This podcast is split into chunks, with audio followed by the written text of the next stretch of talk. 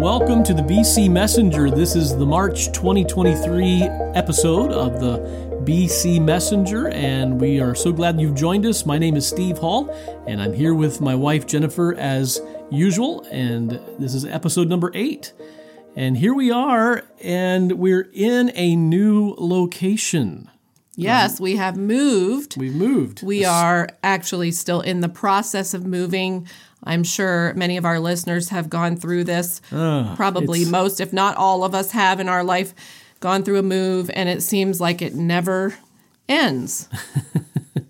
It's a lot of stuff that you realize that you have over the years. And we didn't move far. We're still in the same town we were before, but we just moved to a different location in the same town. And so our studio has moved, and you're you are hearing us come from a uh, totally different location than we did before. So if you listen to it this time and you were wondering a second ago, boy, they sound so good. They just really are Right. Now you know the on reason. Podcast, yeah. We have a new little studio. It's a little studio. It's, it's hey, that's all you need to get uh, out a big yeah, message from a that's little right. studio. That's right. So we're we're glad to be with you, and so glad you have joined us here today. Yes, and we're glad to have a reason to pause between boxes and sit down and chat with you here again for another month. That's right. The BC Messenger is real science, real Bible, real history, and real world. You know, as I was thinking about that byline as you give it at the beginning of each of our episodes, Right. and that might be a little shocking, a little surprising to hear real science, real Bible side by side there. We do have such a rigid dichotomy that has developed in our world today between those two things. Right. And you know, I don't think anybody would disagree that science has fallen into disrepute in some segments of Christianity in recent decades. But science really itself is just knowledge. It's just knowledge about our world, about the world that God has made. And we should not be afraid of it. We should not mock it. We shouldn't sideline it. Indeed, we must not. And the other side of that coin is likewise, the Bible has fallen into disrepute in many segments of our world today. Here at the Biblical Chronologist, we know that the Bible itself is a historical record. It's a treasure trove of ancient history. It's a record of God's works in God's world. So we should not sideline it, ignore it, or contort it. And indeed, we must not. Here you will find a refreshing simplicity, even as we grow and learn in our human struggle to comprehend. And as we take a high view of both God's world and God's word, we continue to see them come into beautiful harmony. So here's what we have for you in our monthly roundup on today's podcast. Our main topic for discussion here is going to be addressing some questions along the lines of faith versus reason and the natural versus the supernatural, and how to think properly about those things as a Christian, as a Bible believer. And then, following that discussion, we have two brief research updates for you that are very interesting. Aging 101 coming right up after that with lesson four. And uh, then we have a testimonial from a couple who are 46 years old sharing about their experience with the vitamins, um, the anti aging vitamins, of course. And then closing out, we will have Helen's view as she shares some details from their day to day life. Well, is it right for Christians to look for evidence of God's works in history? Is it right to do this? Um, should we not just take the Bible by faith? This is the question that we last month Right. at the end of the episode said we were going to be addressing Correct. this month. And one of our listeners wrote in and said that he would word it like this Is it right for Christians to seek scientific explanations for things that God has done, such as the flood and manna? Right. So we've added that in as another question. That's right. And we do get these questions from time to time, and I'm sure many of you do as well. And maybe you've thought this before in your own mind. And uh, the first question is one of faith versus reason. How do faith and reason work in the life of a Christian? Should it be all one and none of the other? I mean, should it really be? Does God expect his people to say, I just want you to believe what I have said, and you know, don't worry about reason. Don't don't worry about any kind of of proof, but just believe. You know, or is it just all about logic and reason and throw faith out the window? Should it be all one or should it be none of the other? The second question brings up the question of the natural versus the supernatural. Can things that appear to be or have been supernatural actually have a natural, a scientific explanation? Is that robbing God of his glory when we are able to find in the real world a scientific explanation of something that maybe we previously thought was a miracle, supernatural? Right. So we're going to move through some various material today as we consider these questions. These are good questions and big questions, and we need to think properly about these things as Christians.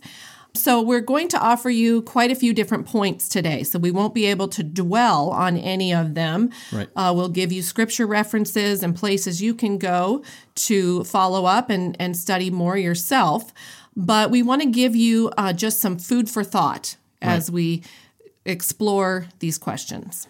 Always want to encourage you to go explore our website, get the books, the, the PDFs to download, and get into more of the details. But first of all, let's talk about faith and reason. Is it right for Christians to look for evidence of God's works in history, or should we just take the Bible, quote, by faith? Now, when we say God's works in history, what are we talking about? Of, of course, we're talking about events recorded in the scripture, some of which we've already discussed on our podcast here. Events such as Noah's flood, the Exodus of the Israelites out of Egypt, um, manna produced in the wilderness, which we, we will get into more in a little bit, as Jennifer said, the walls of Jericho, and of course on down through history to King David, to the prophets, to even to Jesus Christ himself. Most importantly, the resurrection of Jesus from the dead. Should we examine history? And should we utilize the disciplines of science to verify the historicity of these events? Or do these kinds of activities that show that we really don't have enough faith to believe? You just need to believe. Right. Does it mean if I'm looking for evidence and I'm looking for confirmation, does that mean that I'm lacking in faith and I'm not strong enough in my faith? Right. So let's start with two pretty well known scriptures the first one is Hebrews chapter 11 and verse 6. It says, And without faith it is impossible to please him, for the one who comes to God must believe that he exists, that he proves to be one who rewards those who seek him. Now, that passage of Scripture makes it pretty plain that God does require faith. And of course, anyone who knows the Scripture and anyone who knows the truth of the Word of God readily agrees with that. God requires faith. And right. Hebrews 11 6 demonstrates. Without that. faith, it is impossible to right. please Him. So we know that that is a fundamental teaching biblically. Definitely. Salvation is by faith, right? We must come to God in faith. By grace are you saved through faith, that not of yourselves, it's the gift of God. We understand that from the scriptures, no doubt. Well, let's go to another scripture. 1 Peter 3:15 says, but sanctify Christ as Lord in your hearts, always being ready to make a defense. Another version would say, give an answer to everyone who asks you to give an account for the hope that is in you, but with gentleness and respect. Now, that passage makes it pretty plain that we need to be able to give a reason, to give a defense for our faith. You know, we see little decorative sayings and signs all over the place today with the words on them like faith and believe and just believe. But we have to ask the question, of course, uh, faith in what? And what are we supposed to believe? And of course, the Christian is going to answer and say, well, we need to believe the Bible and we need to have faith in Jehovah God. But it doesn't really take long to get down to the question of, well, why? I mean, why have you chosen that particular holy book and and that God, Jehovah. What is your reason for choosing them as the object of your faith? And right. if we can't answer that question, uh, we're not giving a reason and a defense for the hope that lies within us. uh, because we don't have anything to demonstrate the truth of what we believe. We need to have a basis to be able to say what I believe is based on truth, what I believe is truth, and what others believe is false. So we begin to see that faith and reason must go hand in hand. Right. It's easy to grow up in your faith. It's easy to have always believed what you believe and not think about what, what, what about a person coming out of another religion? What, what about a person who's always been taught something completely different from what you've been taught? And they have great faith as well. But their, their faith is in something completely different. Well, so you're right. The question then is why? We why need do to I have- choose your faith over my faith? We need to have a way to differentiate between truth and falsity. Right. So what makes true things true? There's a question. Yeah, what's the definition of The truth? The definition of truth. Boy, that's we're getting not the first ones to ask there, that question, are we? Easy answer would be Christ. He is the truth, the way, the truth, and the life. But true, uh, what is true is in accordance with fact. Right? It's in accordance with reality. Yes. And you know, it's interesting. The belt of truth is the first piece of the armor of God Right. that's listed in Ephesians 6. The very first piece is the belt of truth. Right. And God does expect us to have the truth.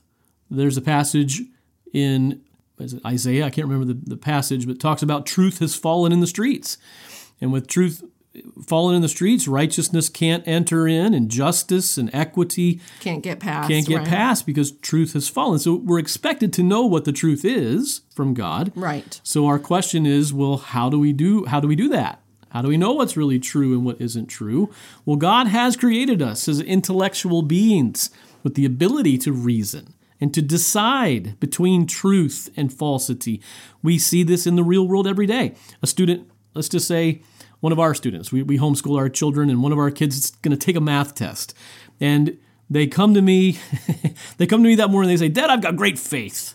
I've got great faith in believing that I'm going to get the right answers on that test today.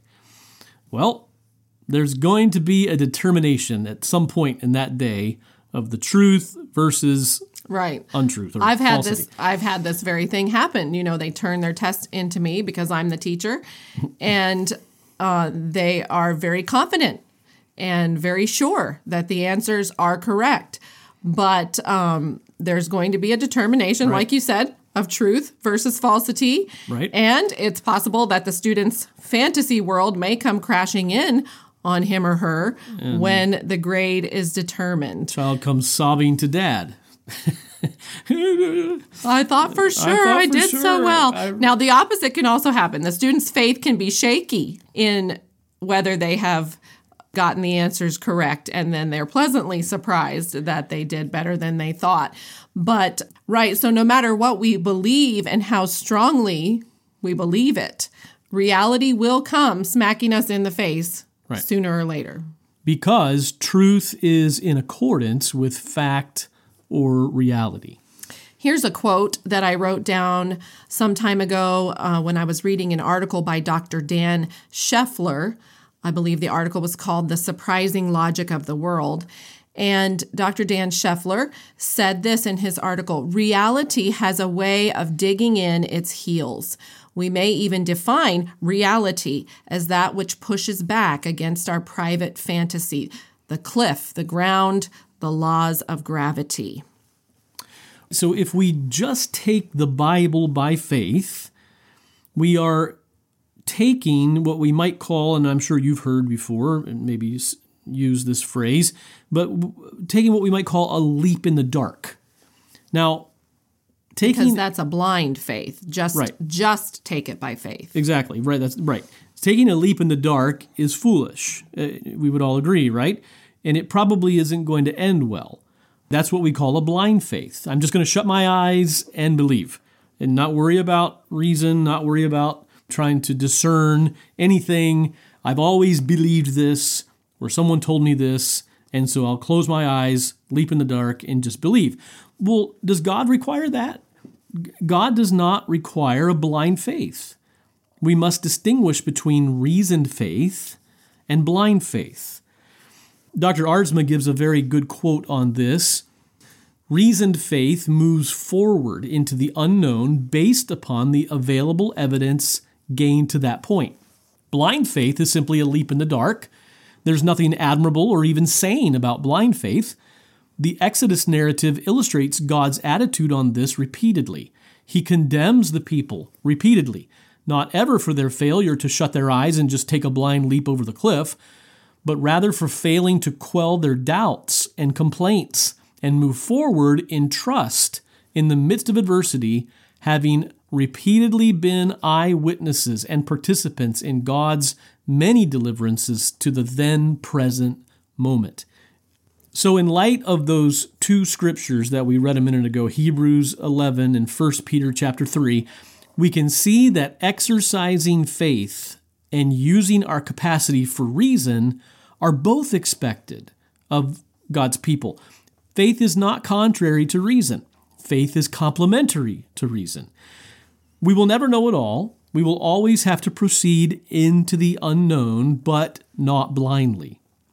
So now let's look at three biblical examples that can help us uh, see illustrations of this complementary relationship of faith and reason as we follow after God. Yes, our first example is going to be Gideon. Gideon from the Old Testament book of Judges, Judges chapter 6 and 7. You know the story. Uh, the Midianites are terrorizing Israel, all due to Israel's disobedience to God. After a time, God calls a young man named Gideon to come and deliver his people. Gideon pushes back against God's call on him and begins to doubt, doubts that he is at all able to do such a thing as this. But then God promises to be with him, that Israel will defeat the enemy with Gideon as their leader. Gideon then asks for something from God. He asks for a sign. And Gideon brings some prepared food. He lays it out before uh, the, the Lord. In this passage is called the angel of the Lord. The angel of the Lord touches it with his staff, and this food is just burned up right in front of Gideon. So God gives him a sign. Gideon then begins to go out by night and destroy the altars to the false gods. He begins to call Israel to himself to follow him as a judge of Israel and defeat the Midianites. And then later in that chapter, Gideon asks the Lord for another sign, and that's the famous account of the dew upon the fleece of wool. And God gives him the sign that he requests. Actually, twice, because he Tw- put the fleece right. out once, and then he, he said, Oh, wait a minute, I need to do that again. Yeah. He put the fleece out again. so then, you're right. And then, so what's the result? Then God does as he promised, and he ends up giving Gideon and, you know the story, his 300 men a miraculous victory over the massive Midianite army. So God gave Gideon some things he could touch, some things he could see, some things that he could feel. He provided physical evidence all through that account for Gideon. And obviously, in that account, we see the complementary relationship of faith and reason, right? Now, now listen, we find Gideon mentioned again in the Bible. Guess where? in Hebrews chapter 11, which is affectionately called the Hall of Faith. The Hall of Faith. This man who asked for some evidence, this man who humbly asked God to give him something he could see and touch and feel to help his faith and go along beside of it. He needed that. God gave that to him, and he is listed with the giants of faith. Our second biblical example is going to be Philip from John chapter 1. And this is my favorite part of the podcast today. Um, in this account, we see Philip, who has encountered Jesus. He is becoming a follower of Christ. And in John 1, verse 43, he finds Nathanael. And Philip says to Nathanael, we have found him of whom Moses wrote in the law and the prophets also wrote, Jesus, the son of Joseph from Nazareth. And Nathanael replies with a question to Philip Can anything good be from Nazareth? And Philip says to him, Come and see.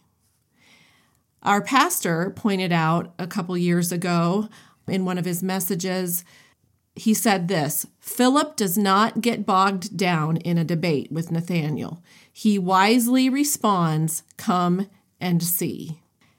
There's so much clarity there. The simplicity of the truth is such a wonderful thing. And what a blessing when we as Christians can simply say, Come and see. Right. We don't always need long philosophical or theological discussions or arguments. Those things can have their place at times, but we simply need to be able to show people the reality.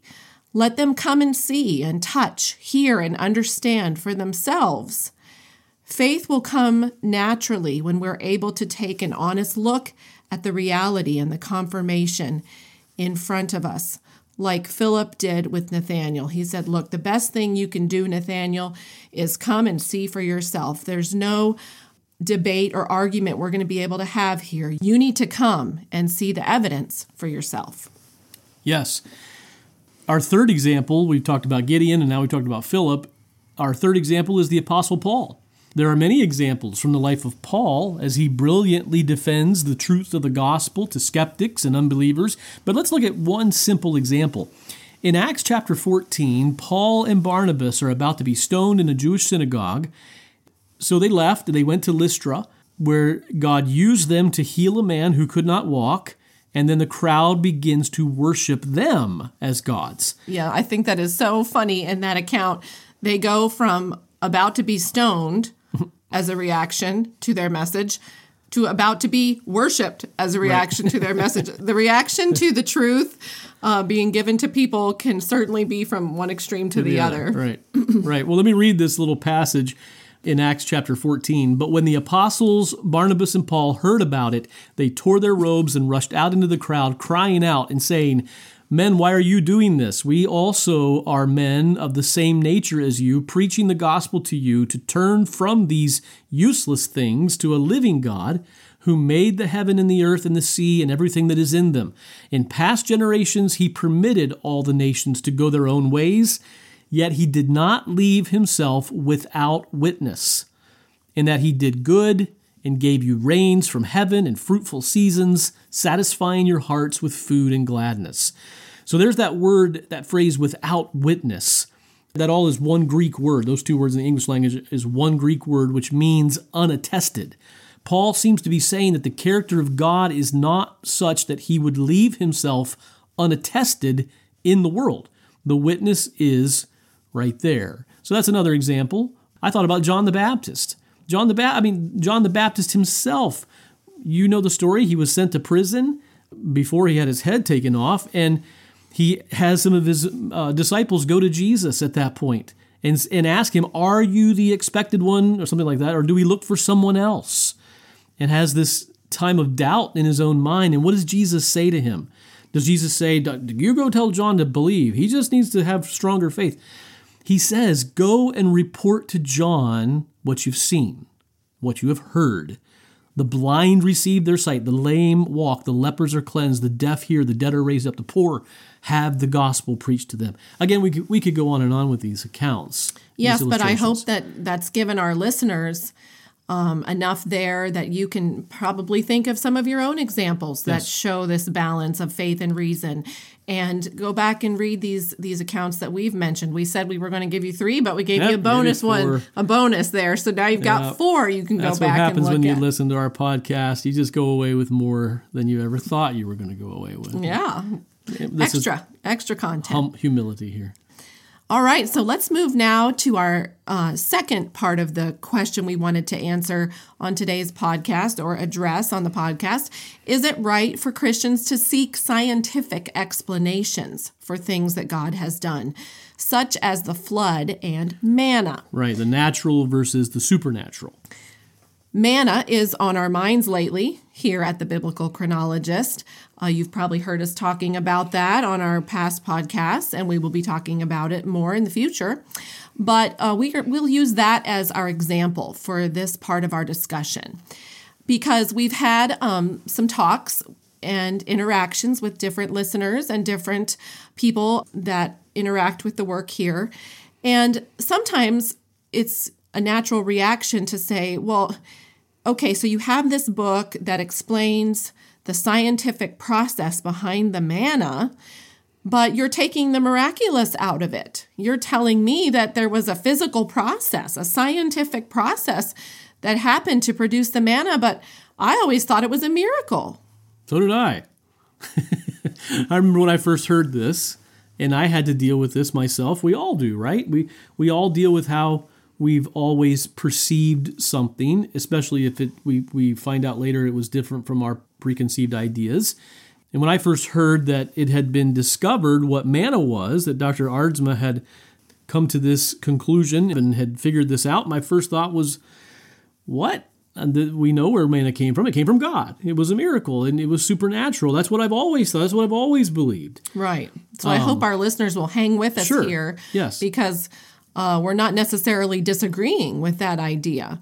Of course, it did come from God, and we're going to talk Right. more about that as we go along. But um, in our mind, we need to define our terms and really think through what exactly do we mean when we say something was a miracle or something was supernatural. So, you know, as we consider the biblical record of the manna, we see that the Bible is telling us about a very physical thing. I mean, the manna was on the ground every morning. Uh, they collected it every day except the Sabbath day. They cooked with it, right? I mean, I know what ingredients are that I cook with. They are made up of atoms and, and compounds and all that stuff. Yep. It kept the multitude from starving. So we know it had caloric value. Real world stuff. Was this substance made out of regular atoms, like every other substance in our material world? The bodies of the Israelites processed it. Uh, so we would certainly expect that it was. It melted in the heat, it spoiled, it bred worms overnight, it had a foul odor. I mean, these are all properties that we are familiar with and we've experienced in the real world. Sure, and of course there are other questions. You know, I mean, how how did it not come on the Sabbath? And you know, all of that definitely seems miraculous when you read it. but there are answers to these questions. We can't get into all that today, and we will in future episodes, and also with uh, the book that's coming out. But our question today is: Does it really take the miraculous out of it to discern how and why this substance appeared? and what the substance actually was. I don't think it does. Manna is not something any of us have naturally experienced in our own lives, in our own experiences. We don't wake up and find it on the ground. I've never, I've gone outside and found snow on the ground, which probably maybe is what it looked like. The Bible calls it. Of course, if you had never seen snow before, it would be pretty miraculous. Sure, that would look very miraculous to me. Yeah, not knowing where that came from. What is it? You know. But the Israelites, they did. They they woke up for 40 years, according to the biblical account, and found this substance on the ground. And that was, in a sense, a miraculous event during a special set of circumstances at a special time and place in history if we could replicate the exact circumstances of the Exodus encampments in 2023, which we absolutely cannot uh, today, uh, it would be very hard to gather millions of people with millions Yes, and would. millions of livestock That would be the world's the most Sinai expensive experiment Right. ever done. but if we could, we would in fact wake up and find manna on the ground, and that's that's just a fact. That's a lot to process too when you when you say that. But Right. if you read the book, you will understand how and why that's the case. Right. Well, when you consider the explanation for how it all happened, and again, you can read the book very soon if you're interested. I, I hope that you are. It shows you the reality of God's provision staring you right in the face. The truth looms larger than life at that point. Real soil, real animals, real people, real hunger, real hunger, and real manna. The natural world does not rob God of his glory. In fact, it's just the opposite. The natural belongs to God. He is behind all of it, whether he's operating according to the principles he's established in the world or whether he's temporarily suspending those principles as best as we can currently understand them in order to do something extraordinary, out of the ordinary. And it's all miraculous. I, I love the, the thought that, you know, you plant somebody from a, a plain planet somewhere out here in the universe that's all rock and bring them for the, an alien, bring him over here to this earth for the first time and set him down in it. It would seem like a fairy world, with the birds flying in the air and the trees and in all the nature that God has made is miraculous. Yes, it's incredible. It is incredible. Uh, one of our favorite books as a family is called Notes from the Tilt-A-Whirl by Nate Wilson. And it's really the point of the whole book Right. is open your eyes and look around you at the incredible creation that you are in. Right. And you know, just because scientists can explain it with their um, equations does not make it any less wonderful No. or miraculous. It brings glory to God when it's seen in the proper way. Right. It does not rob God of his glory at all to see how he works through his creation. Dr. Aardsma says this the distinction between natural and supernatural is mainly made difficult because fundamentally God is behind it all, both natural and supernatural. Nothing in the universe runs itself, not even the least electron in orbit within the least atom. God runs it all. What we call natural is simply God doing business as usual. What we call supernatural is God doing business in an extraordinary way. I think it is the case that one cannot really draw any sharp line between natural and supernatural in such a situation. The person will always be having to judge what seems to go beyond the realm of the ordinary. To the scientist, this is made somewhat easier by what he can explain by his equations, which are summaries of how God does business as usual, as best business as usual is understood to the present time. And separating between that and when the effect lies clearly outside what he can explain by his equations. And as we draw to a close on our um, discussion here, I think um, another biblical example is kind of helpful because manna is new to think about and a little bit foreign um, to our minds to think about being able to see manna or hold it in our hand. One of our daughters recently, our younger daughters, was copying down a Bible verse. It was out of Genesis 3, and it was after Noah's flood, and it was the verse that says, where God says, I have set my rainbow in the cloud. And I looked at that verse. God says it's his rainbow, and he has set it in the cloud. But yet, we do know how to make a rainbow, and we do know how rainbows are formed in the sky. So we can explain all the science behind it. So, are rainbows natural or are they supernatural? Well, I think most people would agree that a rainbow is a natural occurrence. However, God says in Genesis that He is the one that did it. So, are we robbing God of His glory by explaining how a rainbow works? I don't think so. It seems we are more in wonder than ever. And even a simple rainbow made with a garden hose in the sunlight can inspire joy and wonder at God's amazing creation. Yes, that's a very good example. Here is a another quote by Dr. Gerald Aardsma in his book on Noah's flood from 1997. Um, this, by the way, is our quote of note in our podcast this episode. The natural and the supernatural are both there, side by side. To deny either is to miss the truth. The supernatural is there that we might know that God is. The natural is there as a verifiable witness to what he has done. I just believe God is being good to us to give us a verifiable witness. The fact that we can go and find these things in history is really a blessing And find them in science. and find them in science. That's right. Yes. So let's wrap up our section here with one more quotation. We've given you guys a lot of things to think about this month and a lot of quotes uh, from different sources. But here's one final statement, again by Dr. Dan Scheffler. This kind of wraps up everything that we've discussed here so far faith and reason, natural and supernatural.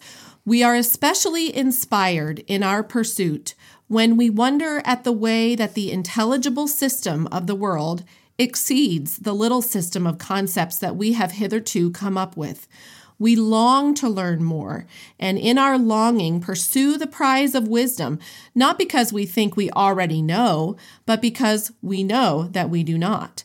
And this chase involves a kind of faith, implicit in every kind of science. We must trust that the undiscovered aspects of the world are nevertheless discoverable, that they are governed by coherent, intelligible principles, even when we have not yet worked it all out. And what begins in philosophical wonder must in the end transform into religious worship. Yes, very, very good. Well, let's go into our next section. Now, we're going to give you a couple of research updates, which are a couple of newsletters that we hope you will go and take the time to look up at thebiblicalchronologist.org. The Biblical Chronologist Research Newsletter is the place where Dr. Aardsma first records and publishes his findings. And I believe um, Helen is going to be talking about a little bit about this in her Helen's view about his newsletters. But let me put in a plug too.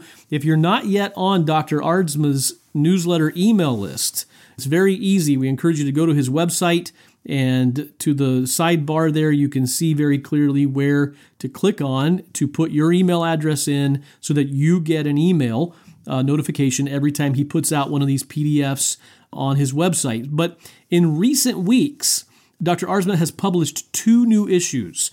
Volume 13, number one, is The Route of the Exodus, Part 2, The Encampment at Etham, where he talks about the size of the encampment, just more real world evidence of these biblical accounts. And then volume 13, number 2, The Route of the Exodus, Part 3, which is the location of Elim. And here in Elim, the Bible talks about date palm trees. It's very fascinating. Very I think you will be very interested to go and look this up. Exodus 15, verse 27, for example, says, Then they came to Elim, where there were 12 springs of water and 70 date palms, and they camped there beside the waters. And this relates just with what we were discussing in our main topic, being able to go back in history and verify these kind of details.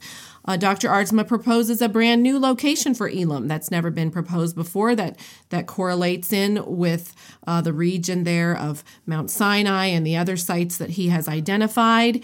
And I don't want to spoil it for you, but it's very interesting. You need to read the article. Yes. Like I said, um, there were 12 springs of water, 70 date palms, and they camped there. And really good material that you can use um, with your family as you study the scriptures, and it will bring it to life for you. And again, the evidence for the missing millennium just continues to build. And that's what we are showing here. And we hope that you'll take the time to look at yourself. Our next section is Aging 101. And in this series, we are now on lesson four. And lesson four is aging is fundamentally a vitamin deficiency disease of two previously unknown vitamins. These vitamins are MEPIA, methylphosphinic acid, and MEPA, methylphosphonic acid.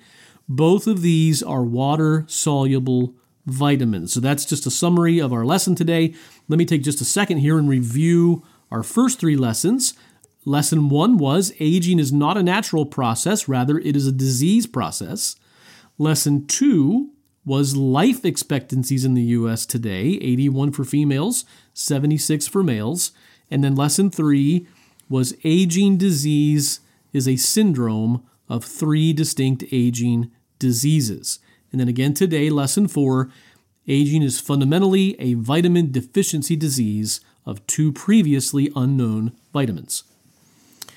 A vitamin is any of a group of organic compounds which are essential for normal growth and nutrition and are required in small quantities in the diet because they cannot be synthesized by the body. So, I think we are familiar with what vitamins are, and Dr. Aardsma's working hypothesis is that aging is fundamentally a vitamin deficiency disease of two previously unknown vitamins. So, what is a vitamin deficiency? Well, it's the condition of a long term lack of a vitamin. If you're deficient in the vitamin, you will um, re- have a resultant vitamin deficiency in your body. A deficiency of a vitamin may not sound like a big deal, but as we will be demonstrating in future lessons, they can be very serious and even can lead to death. One interesting feature of vitamin deficiency diseases is something that we call variable onset. And I'm just going to explain this real quickly. Um, basically, what that means is if the person is getting a tiny little bit of the vitamin or not enough of the vitamin, but some of it, uh, then you can delay the onset of the deficiency disease. So if you withhold vitamin C altogether, the person will get scurvy within a short amount of time. If you give them a deficient amount of vitamin C, you can keep them from getting scurvy until a later time, although they will still get it. This is not the case for other types of diseases. We don't have a way to delay the onset. And this is exactly what's being seen in Genesis, where over time the onset of the disease started happening sooner and sooner as they became more and more deficient in the vitamin. And that's just one of the parallels between the aging disease and vitamin deficiency diseases. So, how do we know this? I, I hope our listeners are thinking this through and they're saying, well, that's an interesting claim, but why do you say that? And in this case, uh, the best thing to do for the full explanation is to go and read the book called right. Aging, Cause, and Cure. Now, fortunately, we have a layperson's edition of the book available for those who don't want the 346 uh, page edition. Right. Either way, you can get the full book or the condensed um, simplified book, either one for free. Aging, download. causing cure for dummies. Right. It's not called for dummies though, because no, we couldn't use that brand. But that right. But that's what it is. like people like me who need just give it to me, just the points, the bullet points, and uh, the, the summary. That's really what it is, the summary. But in a nutshell, it's it's not hard to understand. This is known because you may have heard this term extensive mathematical modeling that has been done of the biblical life expectancy data in the scriptures, the similarity of aging to other vitamin deficiency diseases, along with results in the mouse lab. Uh, there's uh, results are coming out still today. Still coming in, uh, yes. In the in the mouse lab uh, here. Um, along with the modeling of the actuarial life expectancy data today, along with testimonials from those supplementing these two newly discovered vitamins. So there's much evidence it's the best attested theory of aging that has ever been developed. And we really do hope you'll take time to educate yourself and find out more as we continue to give you lesson by lesson the summary of the work that's been done on aging. And of course, we always want our listeners to know uh, you can avail yourself of the anti aging vitamins. It's very easy to go onto the website and place an order to um, begin to supplement these vitamins yourself. Now we will move into our testimonial about the anti aging vitamins from a couple who are both 46 years old. Their names are Dale and Naomi, and they have graciously shared with us uh, their experience, and they have been supplementing the vitamins since April of 2021. The testimonial says we have both been taking the vitamins for well over a year and a half. During this time, we have noticed significant hair growth, nail growth, and improved sleep. There also seems to be more of a resilience to fighting sinus infections and other ailments. At one point, we ran out of the vitamins and had quite a flare up of our sinuses. We also felt like our endurance was a lot less. We really feel that taking the vitamins has helped the absorption of the other herbs and vitamins that I take to be more effective. That being said, we do believe that it is God who is making the discovery of these vitamins be a blessing to our bodies so that we can go on and serve Him in the strength that He is providing. We are very grateful to Him for the provision of these vitamins. Okay, as we draw near to the close of our podcast, we now bring to you Helen's View. A day in the life. It's wonderful to be actually in Steve and Jennifer's new sound recording studio. And it's just very exciting to see all the things that God is doing through their work here at the Biblical Chronologist. I thought you would enjoy hearing how Gerald spends his days. Gerald does not feel comfortable with adulation and praise publicly, so he shies away from me writing about how wonderful he is, which may come across from time to time in my writing.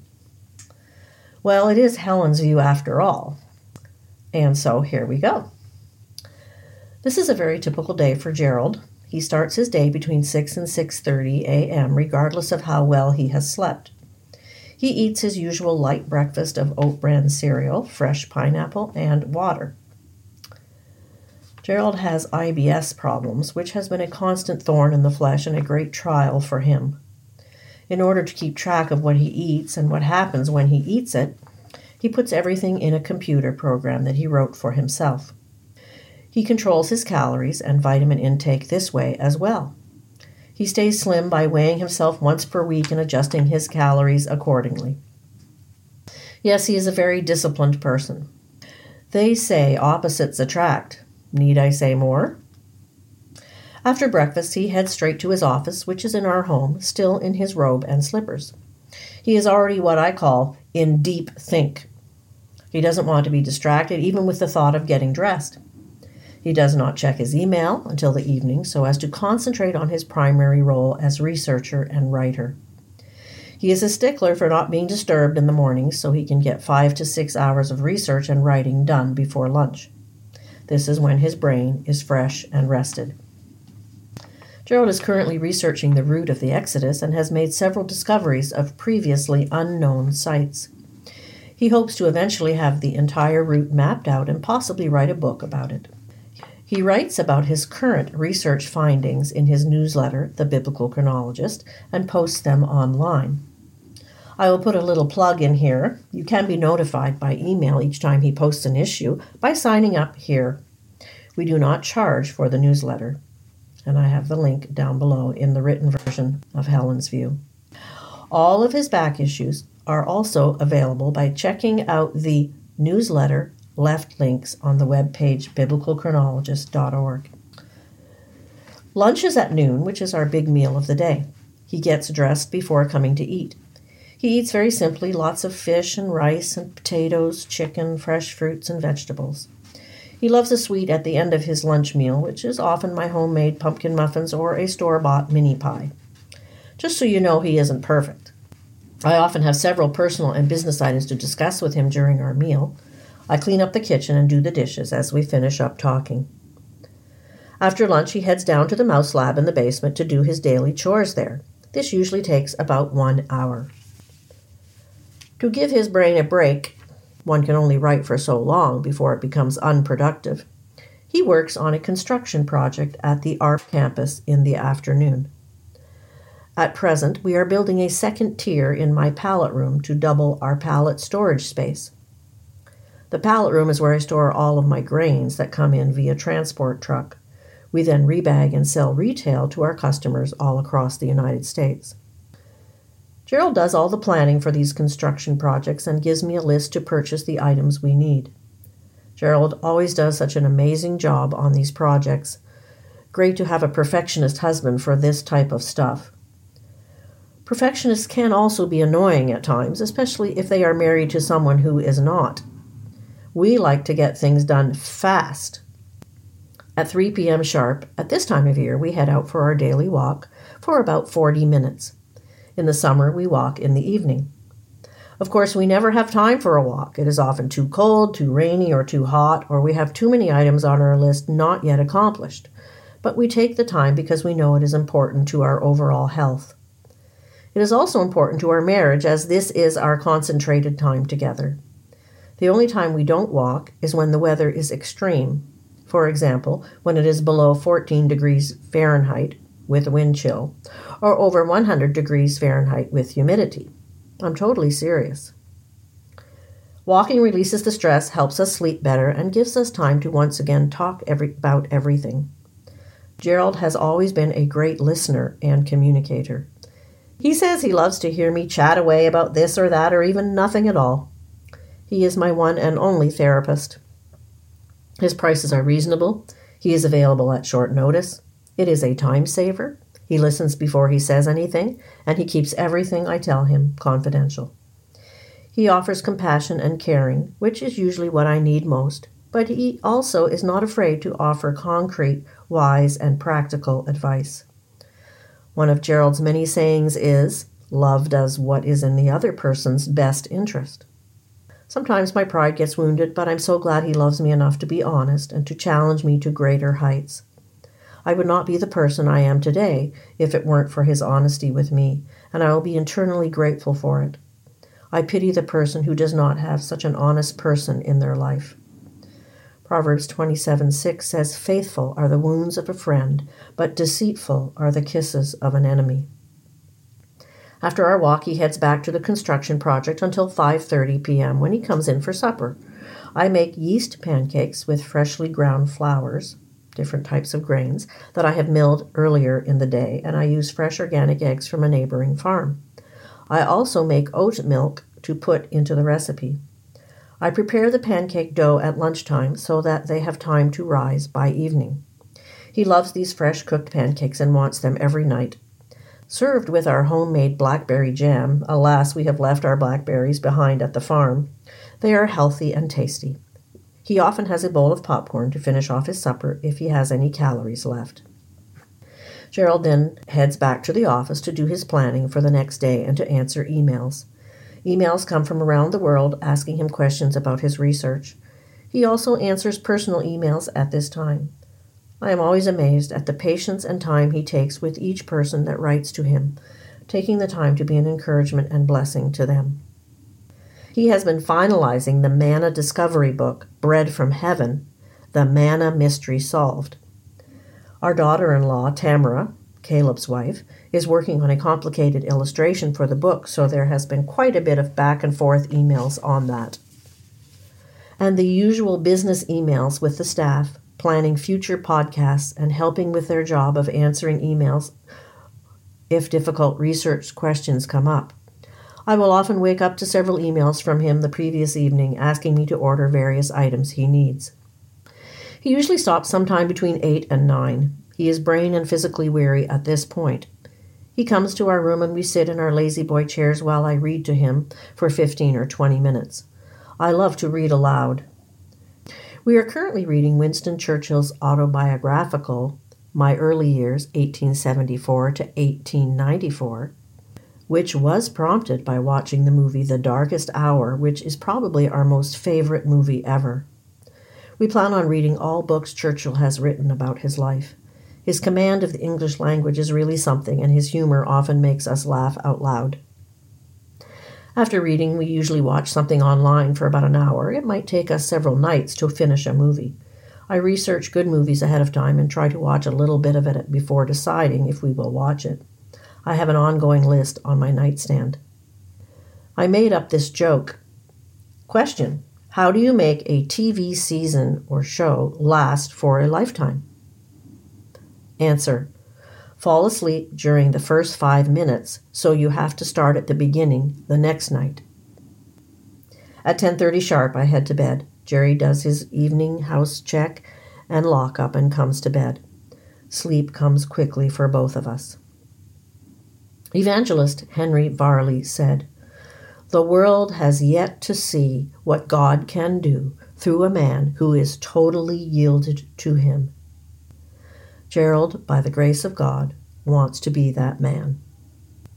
It's always wonderful to chat with you, and I look forward to talking to you again soon. We sure would love to hear from you, our listeners, from time to time. If you have thoughts or questions you want to share with us.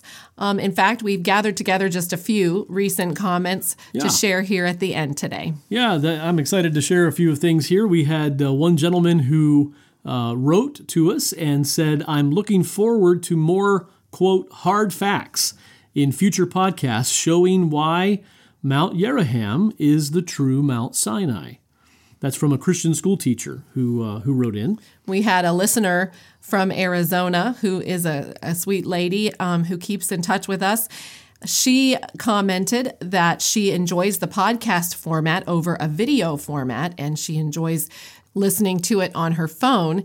And she said, um, I had to kind of laugh when you said your parents had moved to a place inside the work facility, just like a scientist would like near his work. Saves time and energy getting to work. And you're exactly right about that. Yes. Here's another comment from a pastor who has said, Though I appreciate what Aardsma is trying to do, and I find it interesting that he has tried to reproduce manna, I feel that he is removing some of the miraculous elements. And then he had other questions. And then he said, uh, But I do enjoy reading your stuff. And I have I have enjoyed dialoguing a bit with this pastor from the East Coast. And then let me give one more here. Uh, this is a tongue-in-cheek comment from someone who's a friend of ours from church. He, you know who you are. After I read this comment, but uh, this gentleman said Mount Sinai couldn't have been a low-lying mountain because that's not the mountain Charlton Heston went up. I saw it with my own eyes. We've all seen it. So uh, Oh, anyhow, yes. again, you know who you are. Hey, thank you for joining Yes. us today. I hope the discussion has been helpful for you and have a blessed month. We'll see you Look forward to seeing you next month. in April.